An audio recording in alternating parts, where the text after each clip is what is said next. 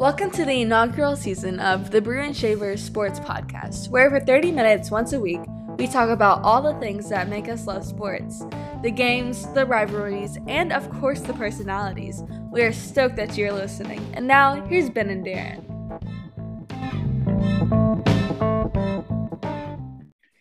Hey everybody, and welcome back to our final episode for January of twenty twenty-one. Yes, it's the Brew and Shaver Sports Podcast. We are coming back to you. Yes, college football is over, but we still have a lot to talk about.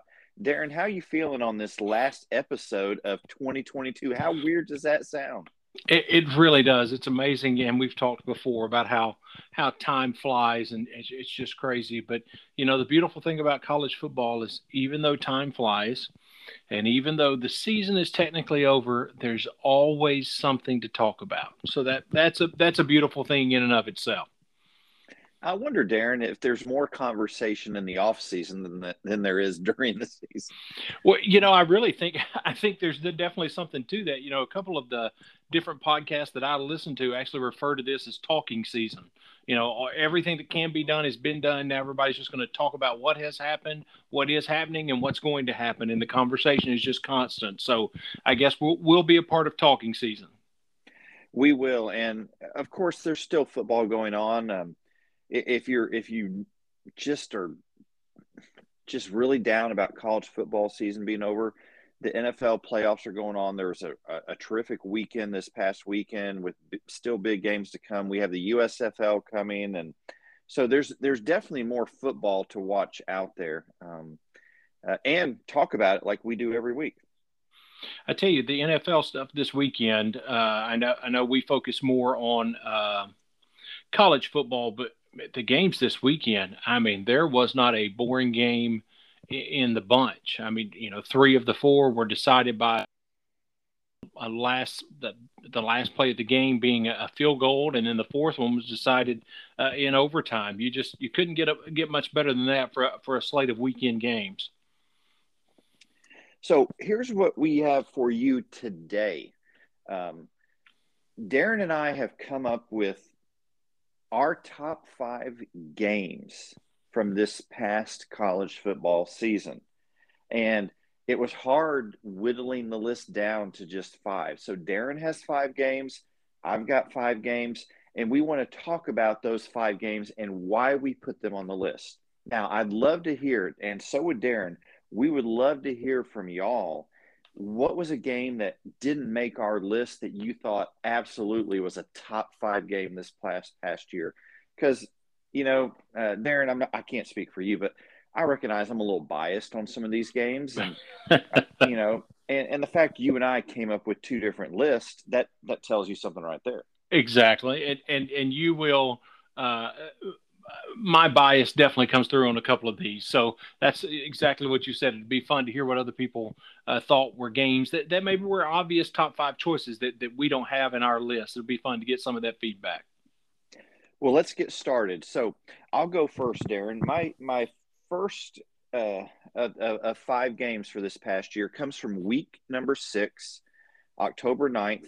And that was the Red River Rivalry. The, The showdown at the Cotton Bowl, Oklahoma, Texas, always a high-stakes game uh, because for both of those schools, success um, – your success as a coach is seen in how did you do against Texas? How did you do against Oklahoma? Absolutely. And, and this was a scoring bonanza. It ended up being Oklahoma fifty-five, Texas forty-eight. But if you remember, Darren, at the end of the first quarter, it was twenty-eight to seven, Texas. Right, right. And I know O U fans were stunned watching this. What is going on? And Texas fans are saying, Steve Sarkisian is the best coach ever. I mean, we have found our Bear Bryant. Here we go.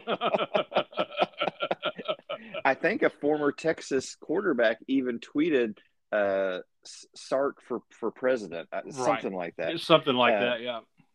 But that game changed, and this is why this is why we play the, the game until the final whistle, um, because um, we saw some glimmer of hopes. Uh, there was a major change that then O U coach Lincoln Riley made in the se- in, early in the game. He he benched Spencer Rattler, put in a freshman named Caleb Williams, and in the second quarter on fourth and one, Caleb Williams broke free and ran sixty-six yards for a touchdown. Um, it still was a long shot for Oklahoma. They were down thirty-eight to twenty to Texas at halftime. Into the third quarter, they had narrowed the gap by eleven. And then Oklahoma exploded with twenty-five points in the fourth quarter. And we can talk about Caleb Williams, sixteen for twenty-five, two hundred twelve yards, two T Ds, a Q B R of ninety-seven point five. That's all good. But I think the key to this game was a running back named Kennedy Brooks for Oklahoma, ran for twenty-five times, two hundred seventeen yards, eight point seven average per carry, two touchdowns, including a long run of, of sixty-five. So just if you like a great college football game, I don't know how you can point at that one and say, boy, that was not one of the best games this past season. Absolutely. It, it had everything you look for. It had it had scoring. It had, uh, you know, intrigue and drama with position changes. And then just straight up, you know, that fourth quarter, even even as Oklahoma was going on that run, you still were sitting there, you know, there was the, the tension of, can they pull this off? Can they get all the points they need? It was an exciting game, you know, down to that, that final minute. Yeah, a, a lot of fun, a lot of fun. So, so Darren, let's go. What What's your first uh, game that you want to talk about? You're out of your top five. I, I tell you what, since you went Oklahoma, Texas, uh, and I will use an, one of the games that I had is, is an Oklahoma game as well, and I'll go ahead and, and put that one in. Very, very similar stories, but it didn't work out the same for Oklahoma as it did in the Texas game. This is November twenty-seventh, Oklahoma, Oklahoma State. Uh, the at the end of the first half, uh, the game was tied twenty-four twenty-four. Caleb Williams is having a great game. Uh, the uh, running back that you talked about for Oklahoma, Kennedy Brooks, also having a great game. He went on to have one hundred thirty-nine yards. Uh, and then in the second half, Oklahoma comes out and just absolutely takes off, scores nine points during the process of the third quarter, and goes up thirty-three twenty-four. And just kind of like Texas was feeling in the game you were talking about, it looked like Oklahoma uh, w- had this game uh, won, or at least w- were, were setting themselves up to, to, to do what they needed to do in the fourth quarter to win. And then Oklahoma State goes on a thirteen oh run, thirteen unanswered points in the fourth quarter, and ends up pulling out the game thirty-seven thirty-three. One of the things that really stands out to me about this game is, first of all, you know, I was on the Cowboy wagon all uh, all year, all season just about, so so I had to bring them up in a game. But one of the really intriguing things about this game is when you look at the stats, everything on the stat sheet tells you that Oklahoma did what they needed to do to win. They had more yards, or more total yards, more passing yards, obviously, more rushing yards. They uh, had no turnovers. Uh, or sorry, I'm sorry. Uh, Caleb Williams threw no fumbles. Uh, they uh, had controlled the ball for ten minutes more. They ran almost twenty more plays than than uh, Oklahoma State ran. I mean, they did everything they needed to to win the game, except stop Oklahoma State in the fourth quarter. Uh, and it just it, it amazed me. I, I enjoyed this game, and it was a very exciting game, an incredible fourth quarter, just like we were talking about with O U Texas. Oklahoma State comes out on top, and it just continues on the, to, to their great season. But looking back on the game, what adds even more to it is the fact that it really – Oklahoma did so much to win that game and just fell short when their defense couldn't step up in that fourth quarter uh, uh, to win it. And, and that just adds a little bit more to it, and how incredible a game it was, and, and how uh, an amazing of a moment it was for Oklahoma State to beat Oklahoma, uh, you know, both. Uh, already having great, great seasons, and, and we're, we're trying to move, you know, and get, get to that Big twelve championship. And even when things didn't go well for, for basically three quarters, they stepped up in the fourth quarter and did what they needed to do to win. Uh, and, and it was just a, it was a fun game to watch and, and, and neat to see how it all kind of played out. Yeah, and, and Caleb Williams, you statistically, you look at the stat line, he had a, had a great game. Oh, uh, yes, Kennedy absolutely. Brooks had a solid game, but yep. the X factor seemed to be the quarterback for Oklahoma State, Spencer Sanders, who yep.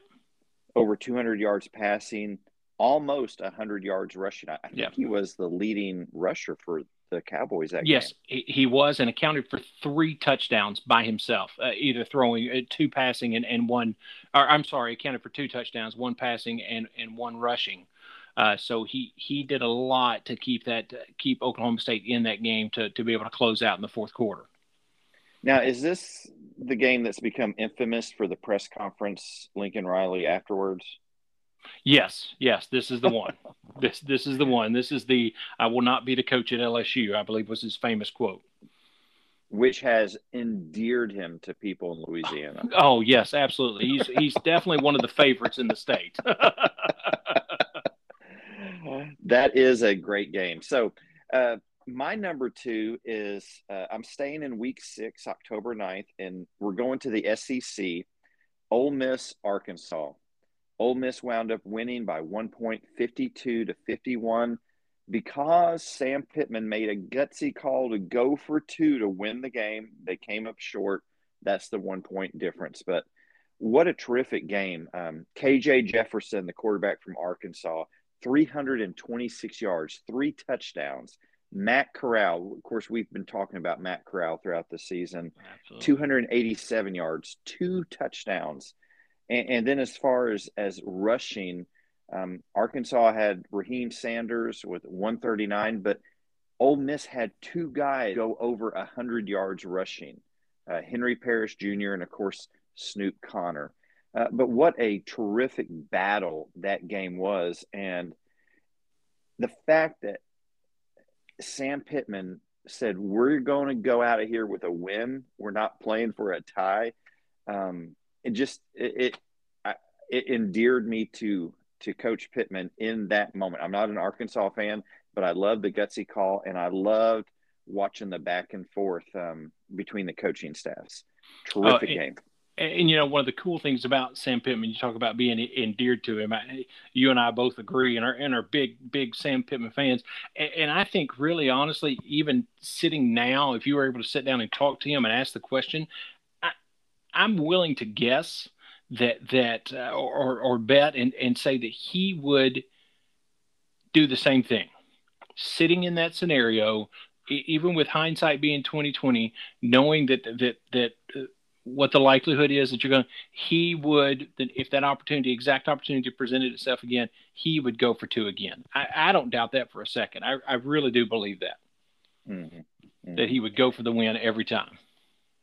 Yeah, and, and I love that uh, about him. I, I love yes. that he doesn't second guess. He he laid it out. He knew that was a risky call, and he, he went for it anyway. And and I think that actually builds trust between a coach and his players.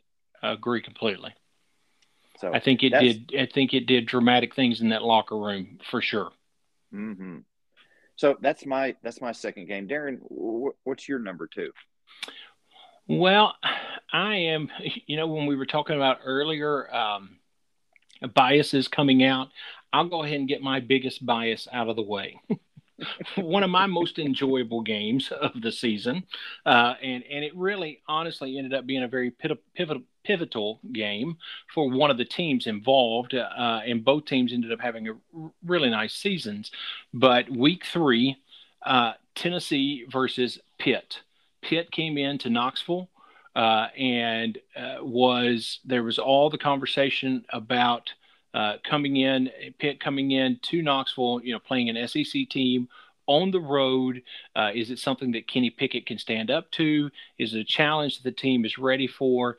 And uh, even though Tennessee wasn't expected, obviously, to have the year Uh, that they w- ended up having, uh, they still uh, were – there was expectations that this is a game that Tennessee uh, should win. Uh, and there was all the conversation about this being a big moment for the, the Tennessee team.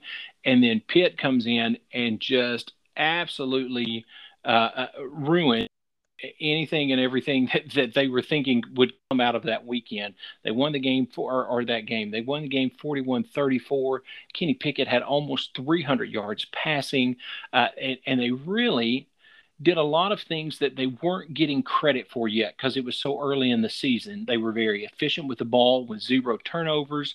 Uh, they were a- efficient from a penalty perspective.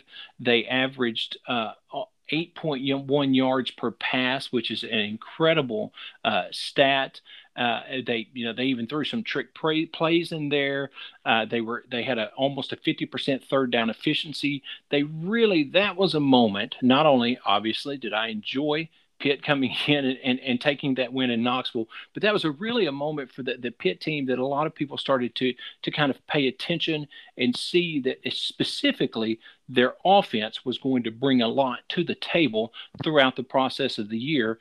And I think it was honestly a really big moment for Kenny Pickett. There had already been some conversation about him, but he really showed what he was bringing to the table, and, and there weren't going to be many tests throughout the process of the year that he wouldn't be able to stand up to and, and conquer. And so I think it was a, a very much a, a coming out um, or a focusing in kind of moment for him, that more people gave him a little bit more attention and credit than maybe he hadn't been getting uh, in the past or leading up to that game. And uh, like I said, honestly, I enjoyed seeing them get that win in Knoxville, but for that Pitt team and Kenny Pickett, th- that was a, that was a really big game, and it was good to see them uh, have that win and, and get that attention and kind of start to build that momentum to, to what was a pretty good season that they had. Yeah, you know, regardless if Tennessee's having a good year or a bad year, Knoxville is a tough place to play. Absolutely. I, I don't know if a lot of people had this game on their radar initially. Both teams were not in the top twenty-five when this game was played. But, um, you know, Tennessee jumps out to a lead. Pitt has a monster second quarter. Right. It ends up being a seven-point win, and, and I think you're spot on.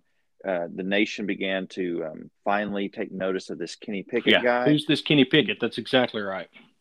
And I know, I know this is hard for you as a Vanderbilt fan, but what we saw was, you know, uh, how Josh Heupel, we, we began to see his coaching prowess as he brought his team back from this. I, I know they had some bumps in the road further on, but started to see, man, some good things may be happening in, in Knoxville. Yeah, definitely. And you could see that and, and saw a little bit of what they were going to bring, you know, the speed that they were going to bring and, and, and how fast they were going to run their offense. You really uh, that kind of started to get some national attention. And and truthfully, you could see the pieces starting to come together to for them to have a better year.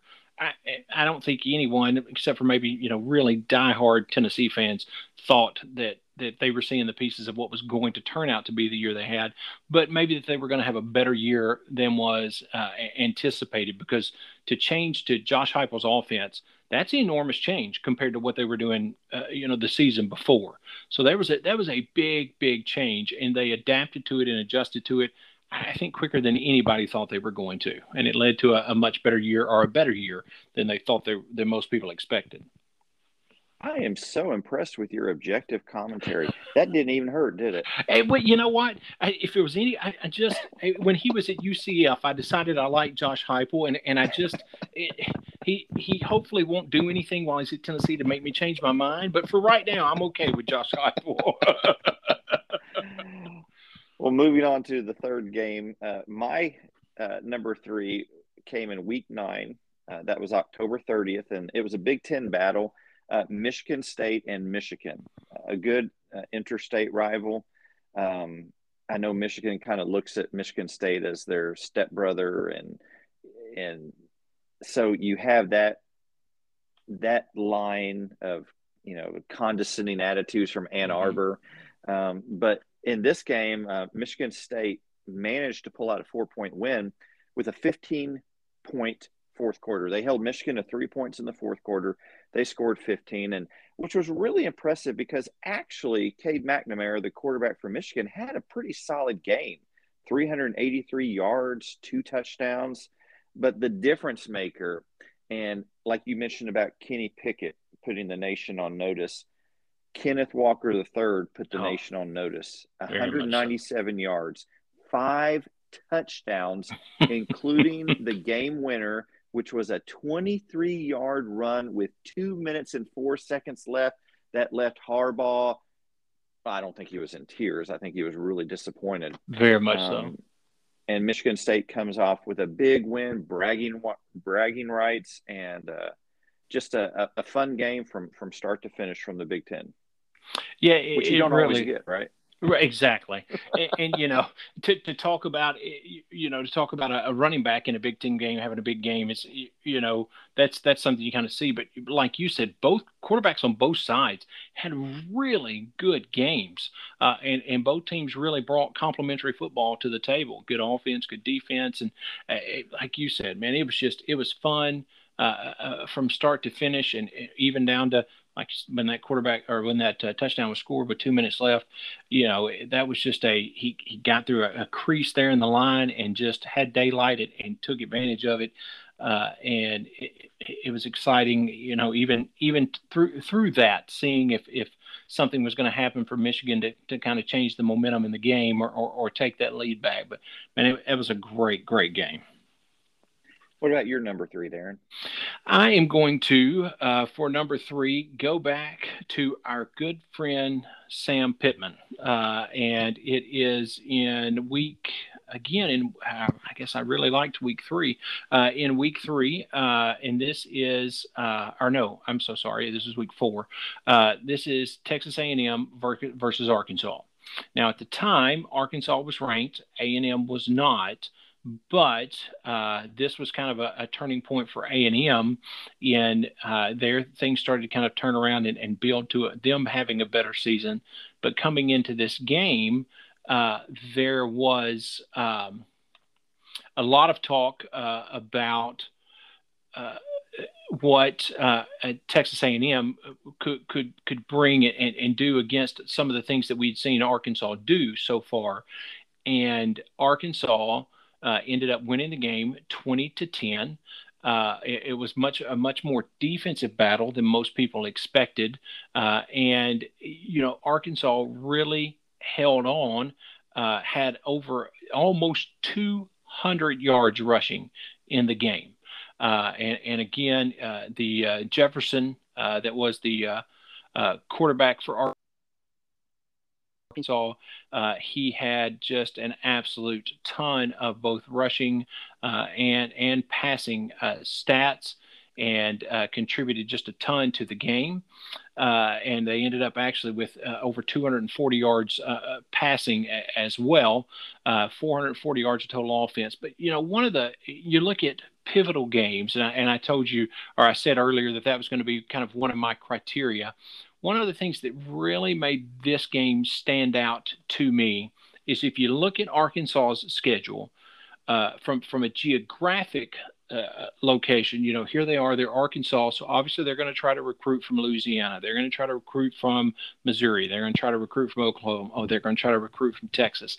When they won this game against Texas A and M in the fourth week, this was, they completed a, a, a total sweep of Texas teams on their schedule. They beat Texas A and M, Texas, and Rice uh, in those first, those are three of their four, uh, first four games. So it was a very, not only did it set them up for uh, and give them strength going forward, even to kind of survive the Georgia game that came after that, the Ole Miss game that came after that, but it was a pivotal game when you look at now during this offseason when we're talking about recruiting, they can go and sit down in living rooms in Texas and talk about the dominance that they, that they showed throughout last season. Uh, and, and I think uh, Sam Pittman is is an incredible recruiter. We'll use that to his advantage. It was a fun game to watch, but also a, an incredibly important, I think, game for Arkansas, not only in the season, but uh, a, as they move forward as a program. Mm-hmm. And it's a it's a terrific game every year. I love that they play at A T and T Stadium. I think yes. That's a great venue for that game. And yes, um, you know there was some heroics in that game. Uh, isn't that the game K J. Jefferson got, bruised his knee and had to come out, but wound up coming back in? But went game. back in. Yes, absolutely. That's it. Yeah, that was definitely a good one. Oh, it very much was. So for my number four, I'm going to the uh, American Athletic Conference. And no, I'm not going to hit every conference, but uh, it just has worked out that way so far. And what turned out to be a shootout between nineteen ranked S M U and the Houston Cougars. Uh, terrific game uh, back and forth uh, with, um, you know, the quarterbacks, uh, Tanner Mordecai from S M U, three hundred five yards passing, three touchdowns. Clayton Tune from Houston, four hundred twelve yards passing, four touchdowns. And and Houston had a receiver, Nathaniel Dell, one hundred sixty-five yards uh, receiving, three touchdowns in that forty-four to thirty-seven win by Houston. But what really was fun about this game, Darren, is S M U started the second half, started the third quarter. Brian Massey returns the kickoff for one hundred yards. Oh, that's right. Yeah, yeah. That was that was fun. Late in the game, S M U ties up Houston with a field goal. There's seventeen seconds left. You're thinking, here we go, overtime, which if you love football, you don't mind. That's okay. That's right. Houston, uh, S M U kicks off to Houston, seventeen seconds left, and Marcus Jones takes the kickoff one hundred yards. Uh, to win the game, basically. Houston wins forty-four thirty-seven. But how many games do we get where we see two one hundred-yard kickoff returns for touchdowns? And one of them decides the game, you know, is, is yes. in the last in the last seconds. That's absolutely incredible.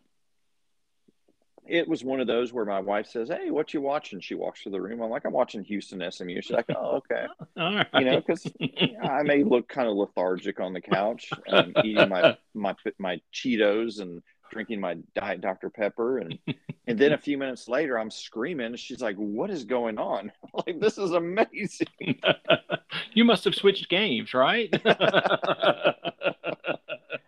Uh, what about you, Darren? What was your number four?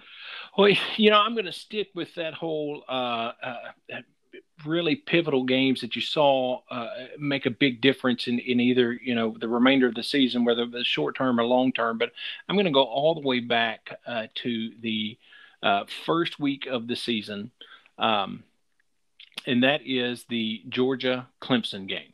Now, I know that most people think, oh, yeah, so you're going anti-exciting because that was pretty much labeled as a boring game.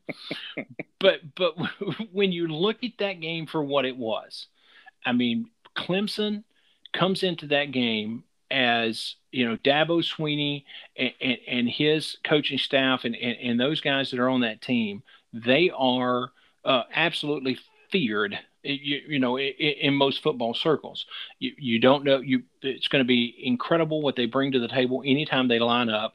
They, they're known for prolific offense, known for incredible defense. And Georgia, who, yes, had gotten a lot of attention. They were number five at the time, so it's not like they were these, you know, enormous underdogs that no one was talking about. But even with all of the conversation that was was taking place about Georgia, over the process of the first three quarters, they held Clemson scoreless and then only allowed a field goal in the fourth quarter, field goal in the fourth quarter. They did not allow a touchdown. Now, Clemson obviously did not have the year uh, that they that we expect from Clemson. They actually rebounded rather well and ended up with a pretty decent year, uh, but not the year that we expect typically from Clemson. But that being said, in that moment, with the expectations coming into that game, for this Georgia defense to show not only we are we deserving of the conversation that is around us, but we're coming even coming in even hotter than that conversation. We're holding Clemson to no touchdowns. We're holding Clemson scoreless in three quarters. And I think that really put all of college football, and especially the S E C, on notice that this is a defense that you have not seen anything like before. And and they just continued to show it week and week. And, and as incredible as it is to think, and, and probably scary if you look through the process of the season to even, to even think it's possible, they stepped it up week after week. Their defense became even more fierce and scarier and, and held people to even, you know, collectively, as you look, they start tack three and four and five games where, you know, single digit scoring. And and I think this was the moment because people had so many expectations of what Clemson brings in, even though Georgia was a topic of conversation. I think this was one of the moments that this Georgia defense really made everyone stand up or, or, or sit back and say, wait a minute, this this could be generational defense, not just a good defense or even just a great defense. This could be a defense that we're talking about, you know, t- two decades from now. And, and, and they fleshed that out. You saw that through the process of the entire season. But I think this was the moment where everybody went, oh, wait a minute, maybe we haven't even talked enough about these guys. And, and you know, they didn't have the greatest offensive, uh, you know, J T Daniels only had one hundred thirty-six yards. There were obviously some things they had to work on, but from a defensive perspective, they were incredible and exciting to watch. The game may not have been the greatest in the world, but man, that defense was exciting to watch in that first game. Yeah, you're right. It, it was a, it was somewhat of an ominous sign, uh, mm-hmm. foreshadowing to the rest of the S E C about the Georgia defense. And isn't this the game? Didn't J T Daniels start at quarterback for Georgia? Yes, he did. He started this game. So there was still uncertainty at the uh, the quarterback pos- position with, uh, are you going to go Daniels or Stetson Bennett?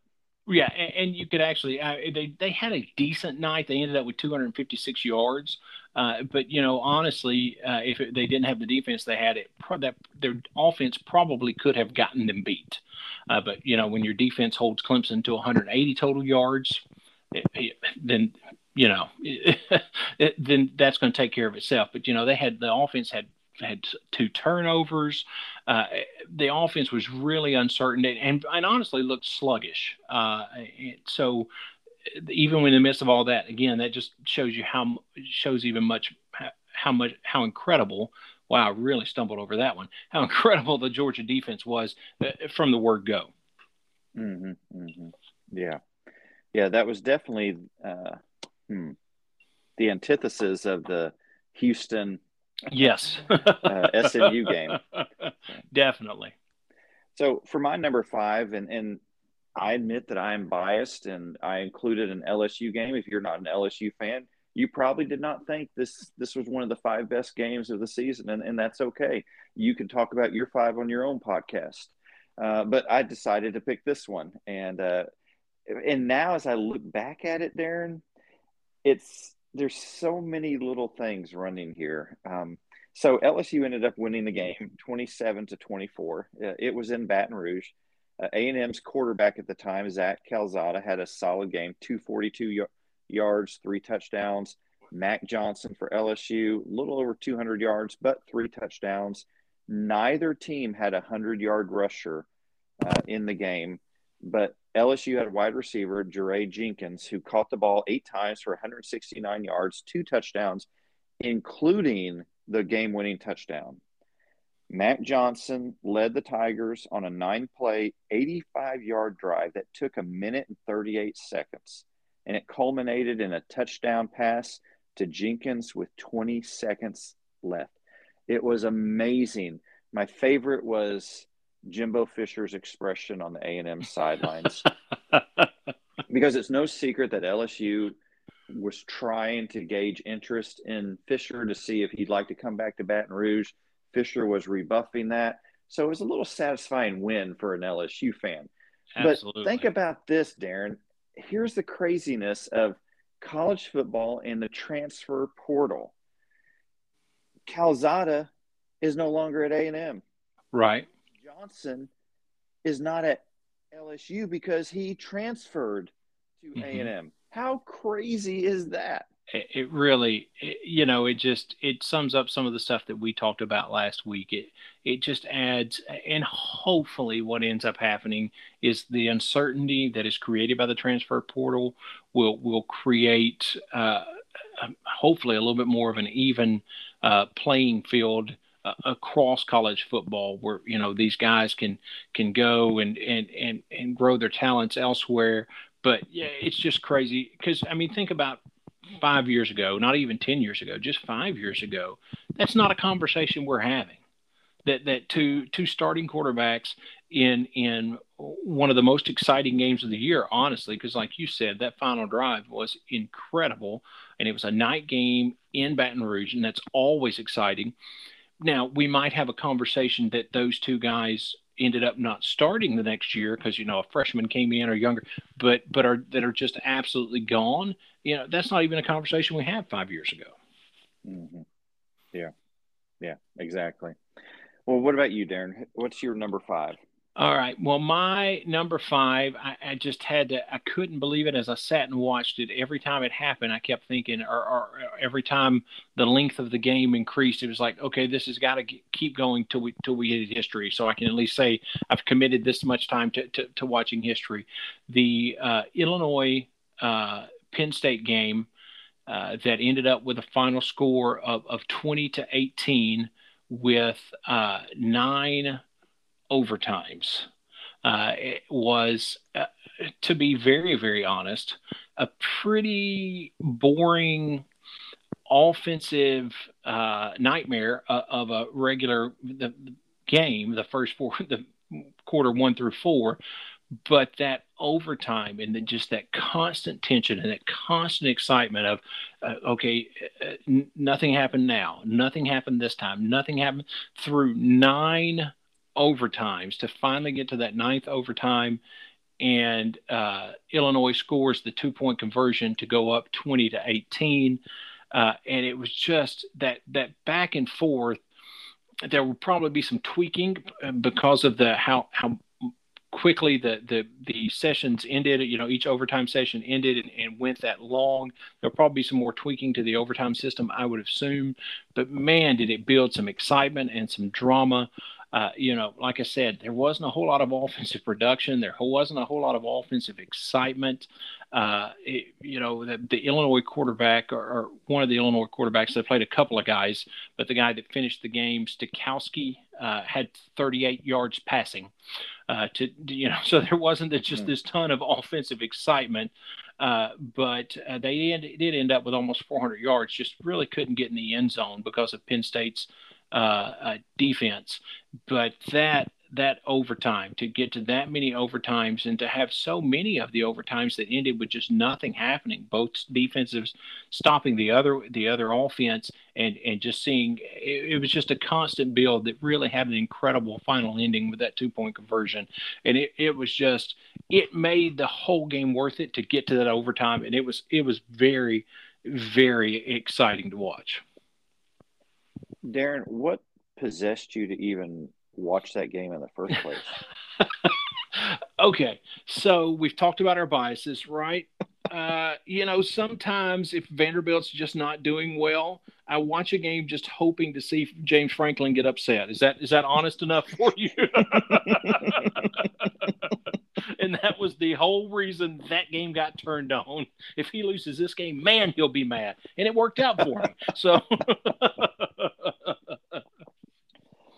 you know, um, maybe you need to go talk to someone about this bitterness you have towards James Franklin. That might be possible because what was it, ten years ago he left? That might that might be something I need to explore. It was certainly a, a huge win for uh, the Illinois program and absolutely. Uh, what Bielema's trying to do there. A crushing loss for Penn State and James Franklin. Um, but nine overtimes and you end with a twenty to eighteen game. That, like you said, Darren, it just blows my mind. Yeah, absolutely. Yeah, because, you know, what was the, the one before that that was the longest was A and M, L S U. And mm-hmm. That final score was like seventy-five, seventy-two or something. I mean, it was just – it was crazy what the final score was. Yeah. Having so many overtimes. Yeah. And I think that is the uh, – I think that's the last S E C game that Joe Burrow lost. Yeah, I think that's right. So – but, yeah, that was a crazy game. But, you know, that ended in the seventies, and here you have this Big Ten matchup, and the winning team scores twenty. twenty to eighteen. The two teams combined didn't have as much as as many points as one of the teams in the Texas A and M L S U game. Mm. Well, I think looking over these games that we've in both of our lists, what we're reminded of is how fun college football is. Um, Definitely. The games are exciting. Uh, there seems to be very few dull moments. And so for those of you who are listening, um, we'd love to hear a game from you that you put on your top five that we didn't include. Um, we'd love to get your feedback and, and uh, tell us why, why that game you felt was a top five game for you personally. And, and we'd love to hear from you about that. And you can email us at brew and shavers at gmail dot com. Uh, you can also hit us up on Twitter. If you're uh, a Twitter person, that's at Brew and Shavers as well. We would love to get that, get some feedback and, and hear what game that that you think we missed and, and why. As Ben said, that would be great to get some get some feedback on that. And, and before we close uh, the episode today, uh, we are so grateful for the ideas that y'all give us. Um, we we. We come up with ideas, we meet during the week, we talk throughout the week. What what do you want to talk about on upcoming podcast episodes? And and and a lot of times what we end up doing is because one of y'all as as our listeners had a great idea. And so this whole discussion, Darren, came about from somebody suggesting it. Yes, uh, J T, who is our um tailgating and cooking extraordinaire, uh, was uh, in, a, in a conversation uh, that we were having, just threw this out as something that, you know, as, as he's listening to us, uh, he's probably listening to this uh, as we are talking right now, and he'll be, he'll be on a treadmill doing his exercise thing. Uh, and, and he has some ideas that kind of pop in his head. And this was one of the ones he threw out as, as something he would en- enjoy listening to. So we, we appreciate that idea, and it, it was fun to do. I enjoyed it. Well, thanks a lot, Darren. I was uh, thinking about a little later getting a bowl of Cheez-Its, and then you had to mention someone on a treadmill. Yeah. Thanks. Yeah. Well, eat your Cheez-Its on a treadmill. It offsets. No, totally I, cancels. I'm just, you, there you go. I, I, I'm just going to eat my guilt with my cup of coffee. There you go. That'll work. So, hey, thank you all for listening. Uh, we're, we'll be back next Tuesday. New episodes drop every Tuesday morning at six a.m. We look forward to some more great discussions. Send us your ideas, your feedback. We appreciate you so, so much. And until next time, y'all take care. Have a great week.